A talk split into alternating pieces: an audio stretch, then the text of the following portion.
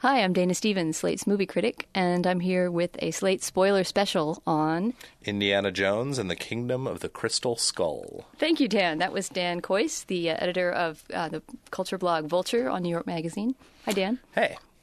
So, yes, we took in uh, Indiana Jones last night together, and I have a lot to say about it. If you want to take away with the plot summary, go ahead and we'll, we'll go Sure. from there. Uh, Indiana Jones and the Kingdom of the Crystal Skull is, of course, the f- long-awaited fourth movie in the Indiana Jones series. And Coming, what, 27 years after the first one I or think something like 17 years after the last Oh, yeah, the of last course, one was 1989. Uh, the last one, of course. No, no, from the first one, though. Oh, from the first one, it's I think it's 100 years. I think it's been 100 years since the first one uh, came out um, in the early days of cinema. But it follows, of course, Indy, who um, who is 17 years older than he was in the previous installment of this franchise. And his uh, quest in 1950s America and Peru for a mysterious crystal skull, which um, early previews suggested and a viewing of the movie confirms is actually the skull of an alien. Right. Spoiler alert, by the way, a little bit too late. But if you didn't get it from the title, we're, we're going to be spoiling away all Yes. kinds of all kinds of kind of world historical secrets with this one. So this is i I've already read one mention of the movie online in which someone jokes that uh, that we thought this was going to be a sequel to Raiders of the Lost Ark, but in fact it's a sequel to Close Encounters of the Third Kind. It's all over this movie, There are sure. aliens in this movie. Um, it's sort of X Files meets Close Encounters. This movie. I mean, in a, definitely with an Indiana Jones setting and mood and, and period design and all of that stuff. But the subject matter is really different from any of the Indy movies so far, as I remember them. It is, yeah. I mean, whereas every previous one of the Indy movies was about some kind of whether mythological or real human artifact, you know, the the Holy Grail or the Ark of the Covenant. This one is in fact about alien skulls. Alien, Right. And it in fact 13 starts off with a very. X Filesian scene in which a crate from Roswell, New Mexico is, is unearthed in a military storage bunker. Um, do you want to briefly talk about the family structure that emerges over the course of this movie? Sure. Well, one of the uh, one of the very welcome returns in this movie for those of us who are fans of the first one is Marion Ravenwood, who's played by Karen Allen, who was, of course, Indy's love from the first movie, memorably introduced in that first movie as she um, drinks a bunch of Cossacks under the table just before a big fight breaks out. But um, she returns in this movie, and um, and Indy meets her in the jungles of Peru, um, and it is revealed that that Indy and Marion have had a son, about whom Indy knew nothing. Um, played by Shia LaBeouf. His name is Mutt. He is a '50s greaser. A straight up lift from Marlon Brando in The Wild One. Yes, I mean apparently Steven Spielberg gave Shia LaBeouf a copy of The Wild One and said, "Watch this." And you know he he rides a motorcycle and he runs a comb through his hair and he does those things that greasers do. There's in fact a very funny scene early in the movie in which greasers and jocks get into a fight in a in a um, 1950s diner and it's like it's like a parody of every 1950s movie you ever saw but uh, they the three of them encounter each other, and it's it's news to Indy that he has a son, and it's news to Mutt that Indy is his father. And in the course of a three minute conversation in the back of a Russian jeep in which they are all tied up, they um, establish sort of a whole wellspring of of family resemblances and conflicts and tensions, which are then played out, I, I thought, fairly entertainingly throughout the entire course of the movie, right up to, spoiler alert, the wedding at the end. Positively Shakespearean. That was to me one of the more painful. That was one moment where even I, who I can be quite a sentimental viewer, I've been told of Steven Spielberg movies, and um, and they can work their magic on me even when I morally object to things that are going on, as in the movie Artificial Intelligence. It made me cry even as I was sort of raging against how Steven Spielberg was ruining cinema for us all. But yeah, the end the end of this was a little bit heavy duty even for me. Do you have anything else to say about the flying saucer aliens theme and the whole sort of George Lucas, Steven Spielberg well, it is futuristic fantasy? It is interesting. I mean, one of the you know this movie has been discussed at great length um, online long before it's been created, and, and one of the things with a that- fair amount of knowledge about it. with a fair around? amount of i mean some it's been speculated with no knowledge and then it's also been discussed with some some amount of knowledge and in interviews with sort of the the, the power trio behind this movie which is to say harrison ford george lucas and steven spielberg it has become apparent that one of the reasons it seems that the movie took so long to make was um, that they waited a long time to find a story that everyone liked and could agree on. And it seems quite likely from interviews that they've given that that one sticking point wa- wa- were aliens. George Lucas has said that his, wanted a lot of he them. wanted alien that he wanted the story to revolve on a- around aliens. That that was his that was his big idea for Indiana Jones four,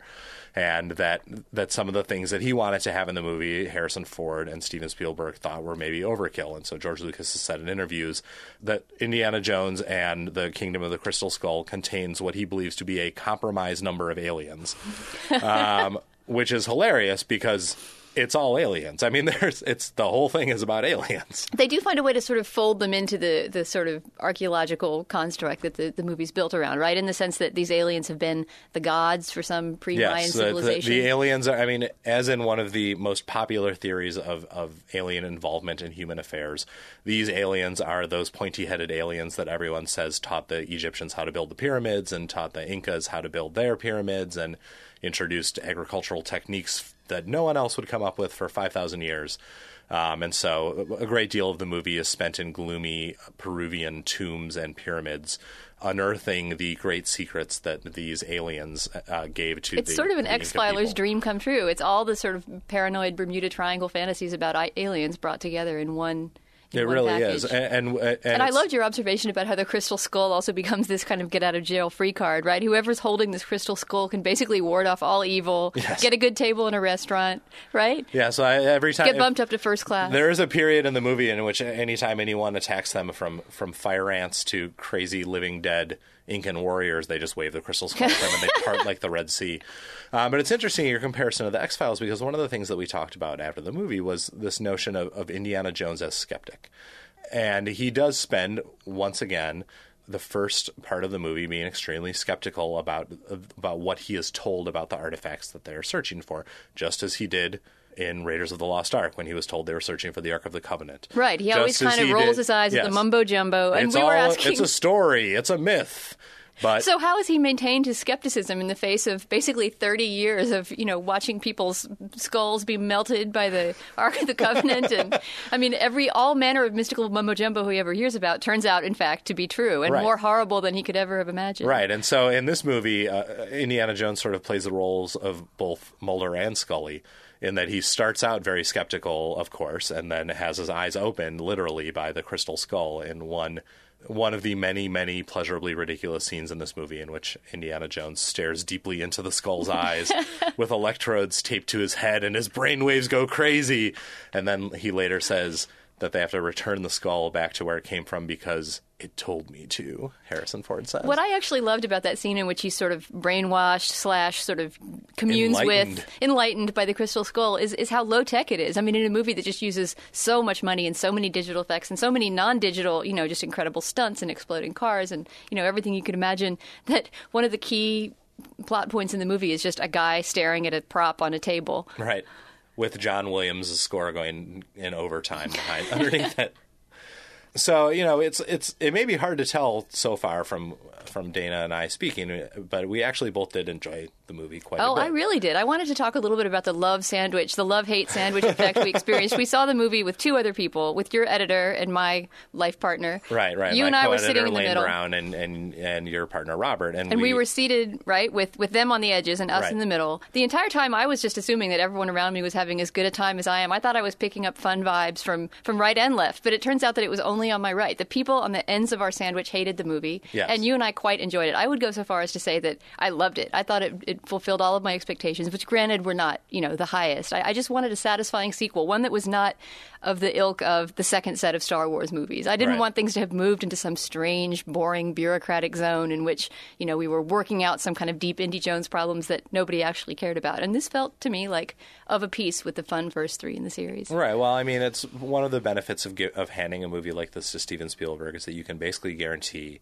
that it will contain a number of fantastic action sequences, and those action sequences will be shot so well that they will be unbelievably enjoyable. I mean, they will be enjoyable in a Pavlovian sense. No human being can not can watch these action sequences and not have a good time. That's the power of Steven Spielberg is that he's such a craftsperson that you know it's just it's very satisfying to see an action scene in which it's absolutely clear what's going on. Granted, everything is physically impossible, but according to the laws that he's put in place, it's it's sort of like a almost a, a Buster Keaton like. I mean, I hate to invoke the name of one of my cinematic saints in the same breath as Steven Spielberg, but I mean they both have a similar way of choreographing an action scene so that everything within that context, is absolutely believable and enjoyable. Right, even when the actual things that are happening are totally unbelievable, like Indiana Jones surviving a nuclear blast, which happens in this movie in the first 20 minutes.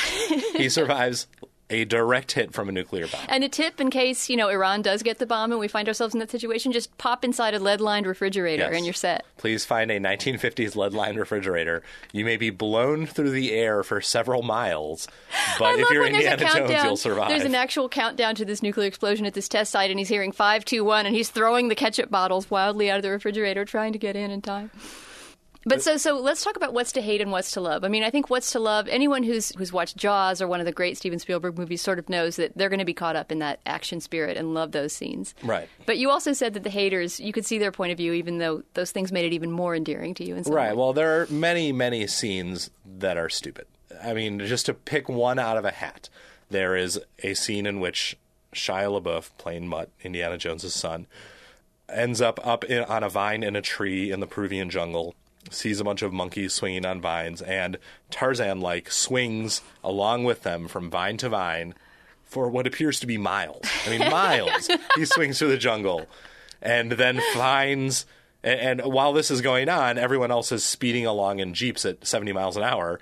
But he finds them. He finds them in the jungle, swinging on vines, and, and perfectly times a leap into a jeep from his 55th vine. That whole chase through a forest, it was filmed in Hawaii, I believe, but it's supposed to be in the Amazon jungle, is just full of physically impossible but sort of fantastical things that I was completely willing to suspend my disbelief for. And I'm a person who has a real problem with superhero movies. Oh, this guy puts on a suit and now he can do this and that. I'm constantly cre- questioning their credibility. But I love Shia LaBeouf swinging with the monkeys. Also, Right, having well- just sat through Speed Racer with all those static, painful, mugging monkey scenes, you know, just some, some, some real monkeys, some non digitized monkeys having fun. Were, it's kind of a blast to Well, watch. and what's funny though is that that exact scene, that chase through the Amazon jungle, is the scene that my co-editor Lane hated the most. He specifically hated the. There's a, a sword fight that occurs between Shia LaBeouf and Cate Blanchett, who we haven't even mentioned yet, who Playing plays the plays KGB the- villain. the KGB villain in this movie. The sword fight occurs while they were while they are both standing on the backs of jeeps that are driving side by side through the jungle. Uh, and at one point, Shia LaBeouf is actually straddling the two jeeps while sword fighting uh, as the jeeps slowly pull further and further. And don't apart. forget about the groin humor that they make. Right, to- right, and and so he gets hit in the nuts uh, maybe like ten times by trees and branches. And so first of all, seeing Shia LaBeouf get hit in the nuts ten times is awesome. There's no one who can argue that that is not a fantastic movie sequence. But that drove Lane, my co-editor, crazy. That whole scene, he just thought, "Well, this is so stupid. Why would you put this in the movie?" But to me, and perhaps I too am more of a sentimentalist than Lane is. To me, the stupider the scenes got in this movie, the happier I was the more ridiculous the lines of dialogue were, the more outlandish the action sequences were, the happier I was because to me it all harkened back to what I loved about the first Indiana Jones movies. Even though in this movie everything was exponentially bigger and more explodey and faster and louder. I mean, even the punches were louder. Did you notice that even when in the first scene Indiana Jones gets like a backhand slap to the face, just like a casual backhand slap, and it, it was so loud that it was like I mean, it was like a car crash in an, in an ordinary movie. That slap was so loud, but just everything about this movie is bigger. It's bigger than any of the other ones, and to me, that to me, by the standards that I have established for the Indiana Jones movies, that made it by definition better. But I think to other people, that just makes it more annoying. Well, one last question just to wrap up. I mean, what about somebody who, unlike us, isn't bringing you know 20 years of Indiana Jones love into the theater? Somebody who is Shia LaBeouf's generation and just encountering all this for the first time. Are they going to love this movie? Will it be a hit? Will they care? I don't know. They may think it feels really old fashioned because it does feel really old fashioned, but but even in 1981, I think Raiders of the Lost Ark was felt pretty old fashioned as well. I mean, my hunch is going to be that that most viewers are going to really like this movie.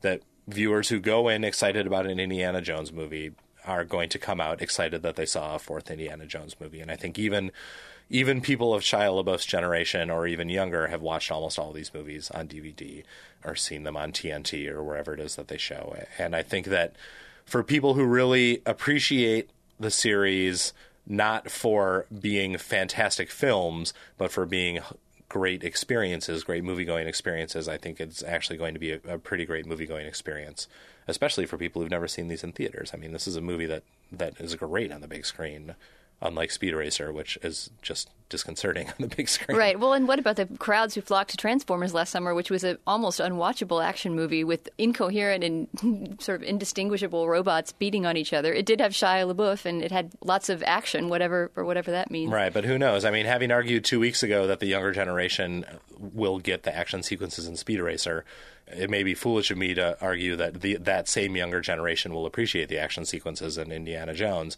But I tend to think that they are sort of universal, that no one can watch Shia LaBeouf getting hit in the nuts and not think it's great.